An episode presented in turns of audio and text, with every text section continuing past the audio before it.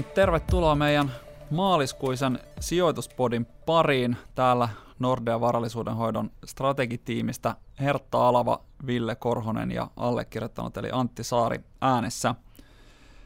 Aikamoista koronahurlum heitä tuossa markkinoilla on ollut viime kuussa tai oikeastaan käytännössä helmikuun viimeisellä viikolla. Silloinhan se kova liike tuli.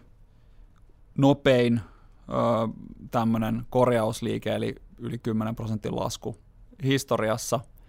Näistä voidaan veistellä kaiken näköisiä juttuja. Aina joskus tulee joku uusi, uusi maailmanennätys jossain aiheessa ja siitä ei nyt välttämättä tarvii aina hirveästi hermostua, mutta mitä se tarkoittaa sijoittajan kannalta? Miten Hertta, sä oot joskus ihan käynyt ihan oikeatakin kauppaa oikeilla osakkeilla ihan työksessä, niin tota, miten, miten tällaisissa tilanteissa tor- toimitaan, kun markkina panikoi?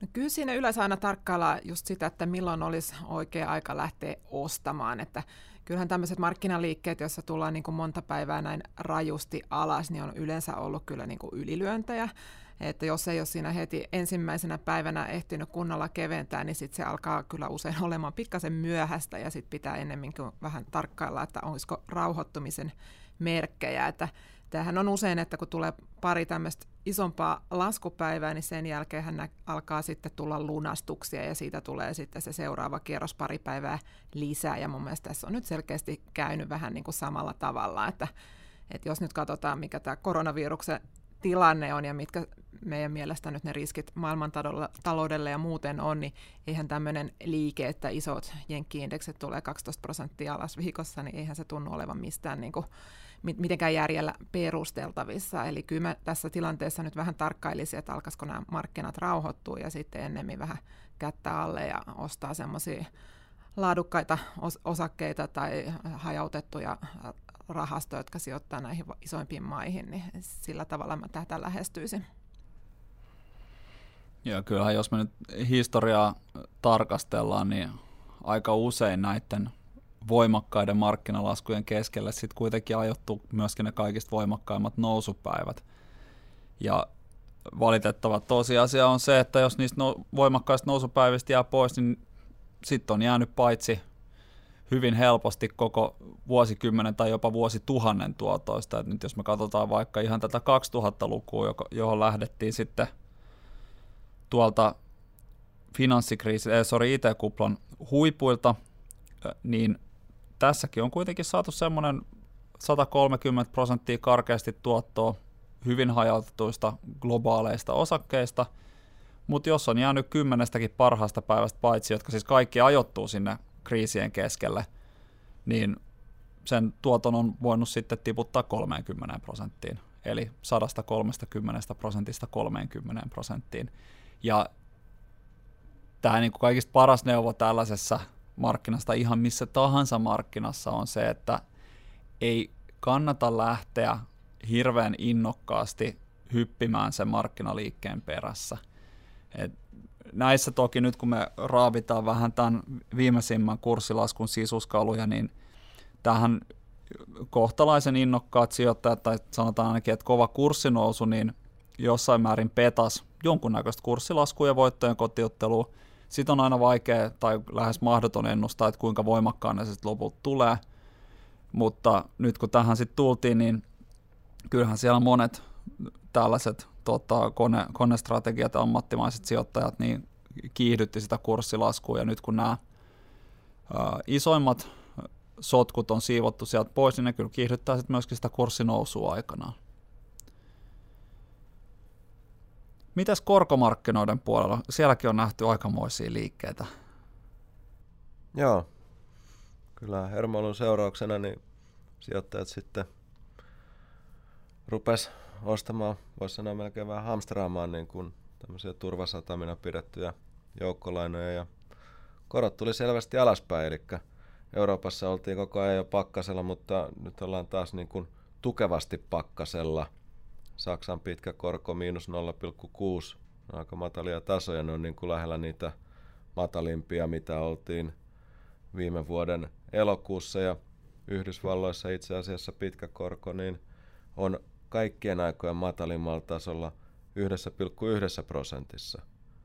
Eli kyllä, kyllä korkomarkkina on reagoinut hyvin voimakkaasti. Ja jos me jutellaan siitä, että miten Herta vähän jo valotti sitä, että kuinka nyt osakemarkkinaa kannattaa yrittää lukea ja minkälaisia liikkeitä omassa salkussa tehdä, niin kyllä tämä korkomarkkinoiden liike ja korkotaso myös on niin kuin sijoittajalle mietinnän paikka, minne sijoittaa, jos oikeasti halutaan tuottoja sitten pidemmällä tähtäimellä, niin kyllä korkomarkkina on omalta osaltaan vähän pitänyt huolen siitä, että tämä kovasti laskenut osakemarkkinakin saa tavallaan tukea siitä, minkälainen vaihtoehtokorot on nyt sitten näillä tasoilla.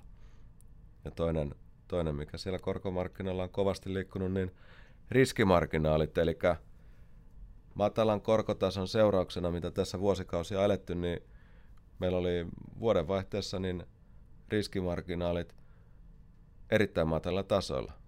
Paikoin oltiin niin kuin ihan, jos katsotaan 10 vuoden historiaa, niin alimmilla tasoilla ja nyt tämän hermoilun seurauksena ne marginaalit on nousseet selvästi ja voisi sanoa, että siellä useampi lainaluokka niin on kyllä nostanut niin kuin kiinnostavuutta.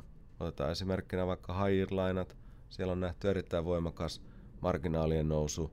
high on taas astetta kiinnostavampia kuin mitä ne oli alkuvuonna. Ja tuo samahan koskee oikeastaan ihan kaikkea riskipitoista, eli tietyllä tavalla tämä vuosi on ollut vähän hassu siinä mielessä, että valtionlainojen korot on tullut alas oikeastaan koko vuoden karkeasti, tai ainakin tuossa jo niin kuin joitain, joitain viikkoja. Sitten taas osakekurssit on jatkanut ylöspäin, nämä riskimarginaalit myöskin sitten tuolla luottopuolella tai korkopuolella, niin on jatkanut tota, kaventumistaan aina tähän oikeastaan niin kuin viime viikon tai helmikuun viimeiselle viikolle.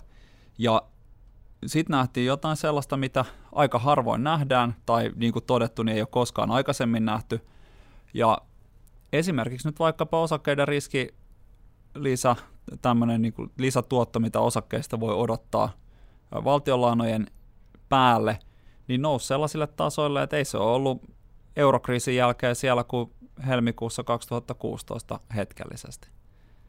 Eli kyllä se liike oli oikeasti todella raju, ja se tietysti mielessä tuo sijoittajalle tai pitkäjänteiselle sijoittajalle hyviä mahdollisuuksia.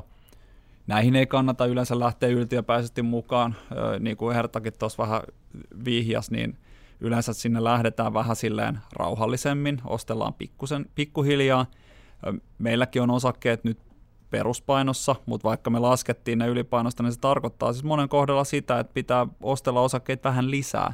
Eli pitää palauttaa se salkku sinne tuollaisen rajun liikkeen jälkeen sellaisille tasoille, että niitä osakkeita oikeasti on siellä tarpeeksi. Koska kaikista pahin virhe, niin kuin tuossa aikaisemmin tuli todettu, on just se, että jää pois näistä kovista tota, nousu, nousupäivistä ja yleensä ne nousut kuitenkin lähtee sillä tavalla, että ei niitä kukaan osaa odottaa.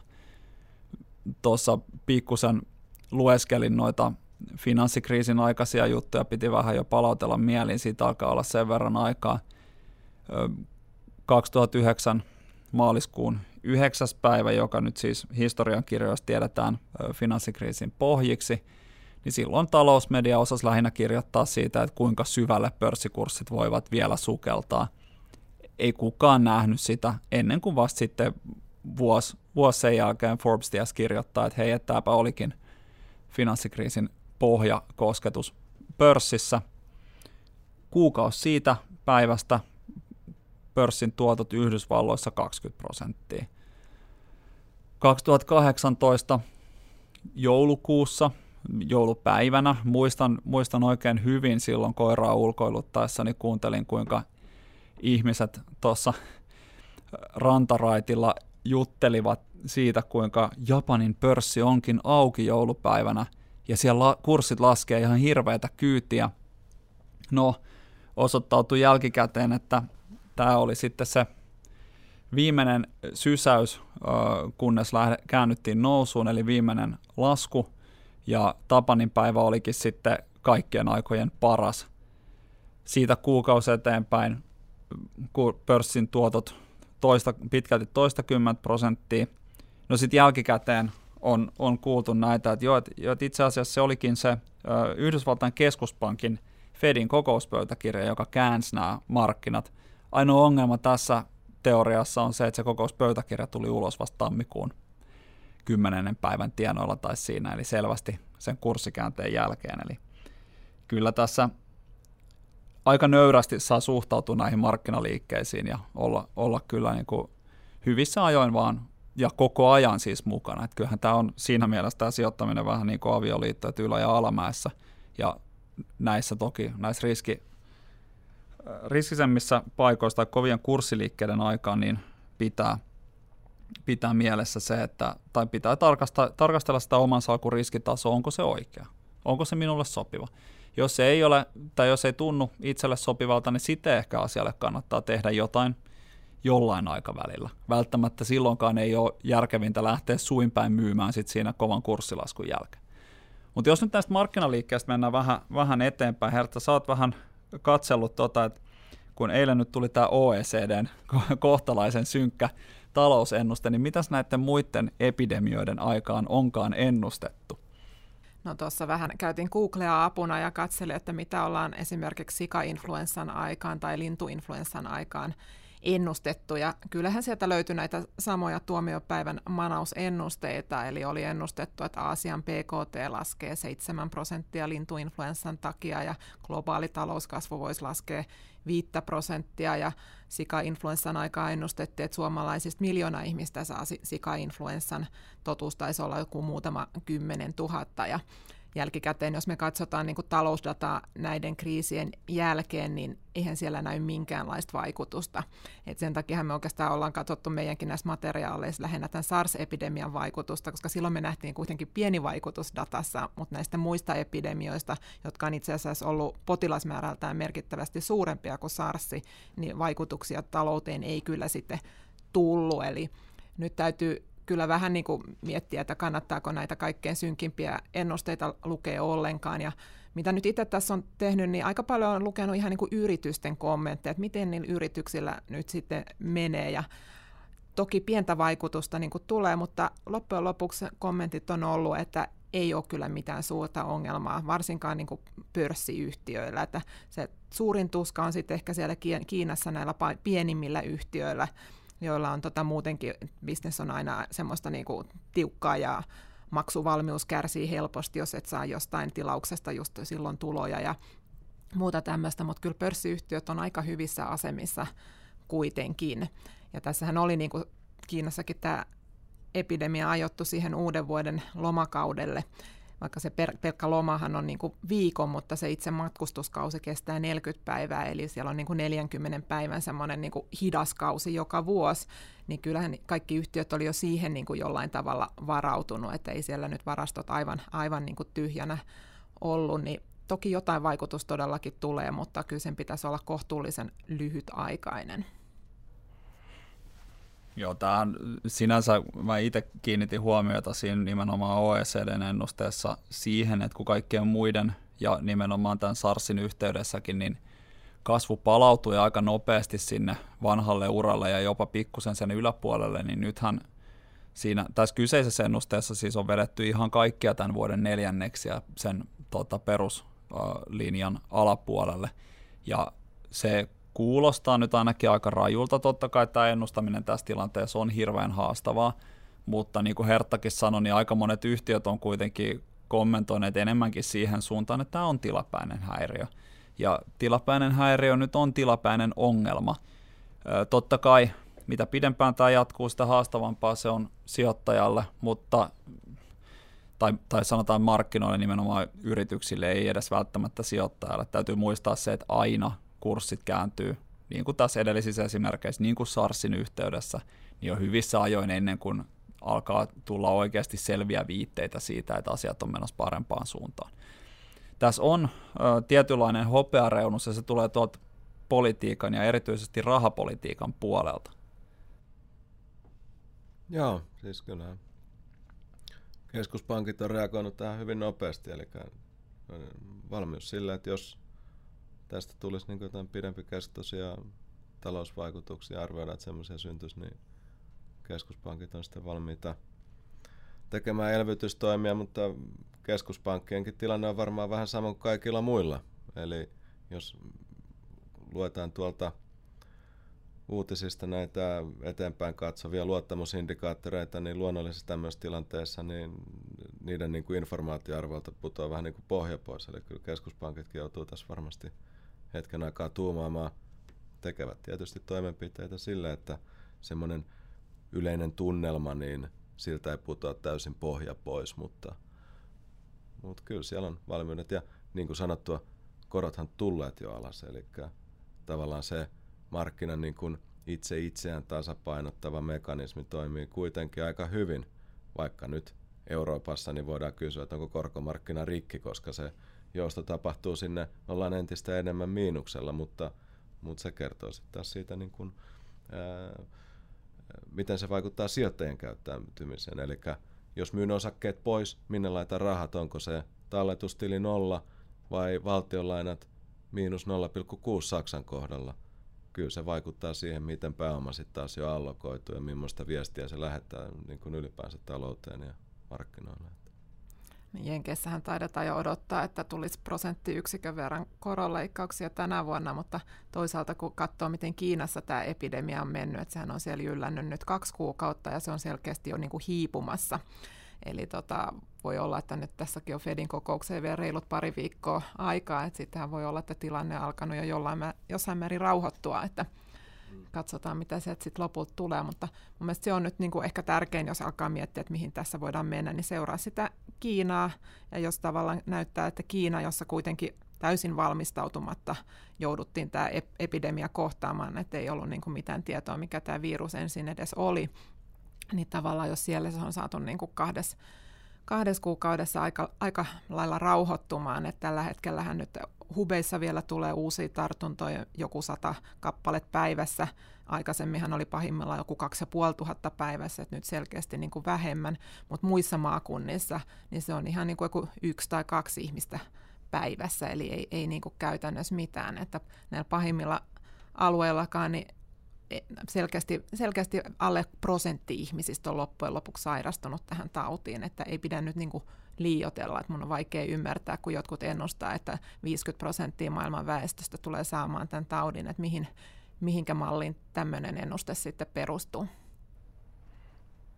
Joo, ja ehkä siis voihan sitä ennustaa kaikkea. Kyllä mäkin voin ennustaa, että maailma lakkaa olemasta ja aurinko muuttuu mustaksi huomenna, mutta sen ennusteen luotettavuus on ehkä aika rajallinen – mutta totta kai pitää ottaa aina kaikkien asiantuntijoiden ennusteet vakavasti, ja voihan ne olla jotain sellaisia asioita, mitä me ei, me ei ehkä niinku täysin ymmärretä, tai ehkä me ei ymmärretä sen, sen ennusteen tavallaan horisonttia riittävän hyvin, että sehän voi olla, että vuosien kuluessa, että jos tästä tulee, kun jotkut on puhunut siitä että sellaista, että tästä voisi tulla tällainen niin kuin kausiinfluenssa-tyyppinen, että se tulee joka vuosi uudestaan ja uudestaan samaan, samaan aikaan, niin silloinhan on varmasti hyvinkin mahdollista, että ennen pitkää puolet maailman ihmisistä on sairastaneet tämän.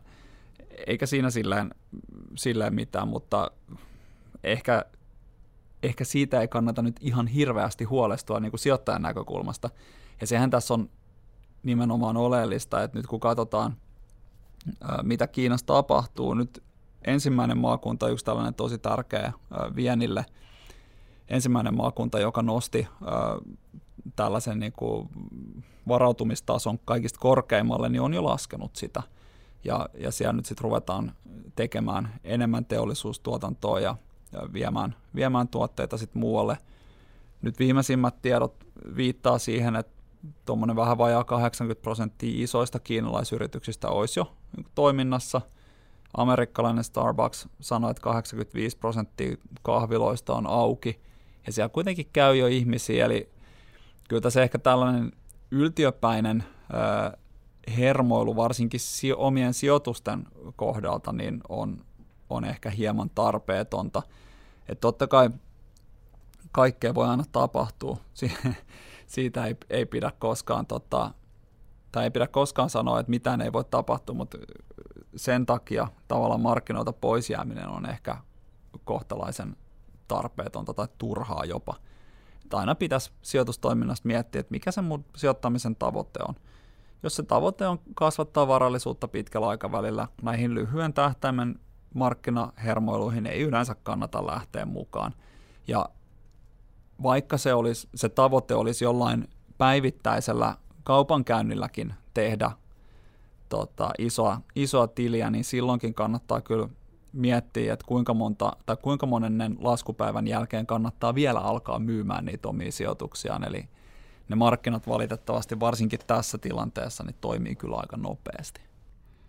On, että ehkä tässä nyt on just keskeistä ymmärtää se, että tuo viime viikon markkinaliike varmaan jossain määrin hinnoitteli pelkoja, että myös länsimaissa aletaan laittaa näitä tehtaita kiinni, että epidemiasta tulisi niin paha, että täytyy niin kuin laittaa kaupunkeja, isoja kaupunkeja karanteeniin ja tehtaiden sulkea toimintaa. Se on mun mielestä erittäin epätodennäköinen, että näin tapahtuu. Et Kiina oli vähän niin kuin poikkeus, että tosiaan se oli uusi virus ja siellähän oli silloin tämä uuden vuoden matkustuskausi käynnissä, että uuden vuoden matkustuskaudella Kiinassa tehdään kolme miljardia matkaa, ja se kausihan oli jo alkanut ennen kuin, ihmis, ennen kuin tämä tauti oikein kunnolla pääsi puhkeamaan, eli siinä oli niin kuin se Kiinan niin kuin johdon kannalta se riski, että kun jokaisella juna-asemalla on 100 000 ihmistä, siellä, että siellä jos niin kuin aletaan syljeskelemään niin kuin ne yleensä tekee ja levittämään sitä bakteeria ympäriinsä, niin siinä se olisi voinut lähteä leviämään aivan hallitsemattomaksi ja sen takia piti tätä liikennettä vähän sitten pysäytellä ja pitää ihmiset siellä kot- kotitiloissaan. Joo, ja kyllähän meilläkin on tehty tällaisia pieniä toimia niin kuin ennen kuulumattomia, mutta niitä tehdään sen takia, että se tauti saataisiin pysymään kurissa.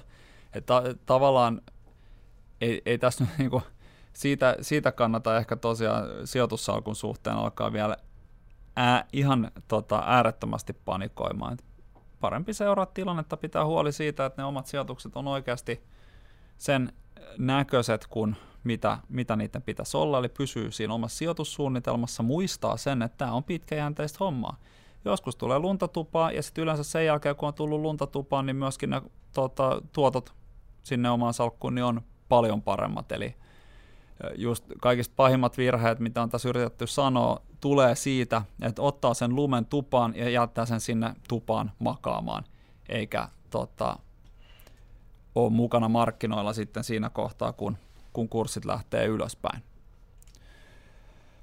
Mutta hyvä, tällaisiin äh, virustunnelmiin ei nyt liikaa hermostuneisuutta kuitenkaan siellä tota, omissa sijoitussalkoissa ja tosiaan suunnitelma on kaiken A ja O ja siinä, siinä pysyminen varmistaa parhaiten ne tuottoisat lopputulokset. Kiitämme mielenkiinnosta. Varmaan näihin kuvia tunnelmiin päätetään tämä maaliskuinen sijoituspodi ja viimeistään nyt sitten huhtikuun alkupuolella palaamme asiaan. Kiitos.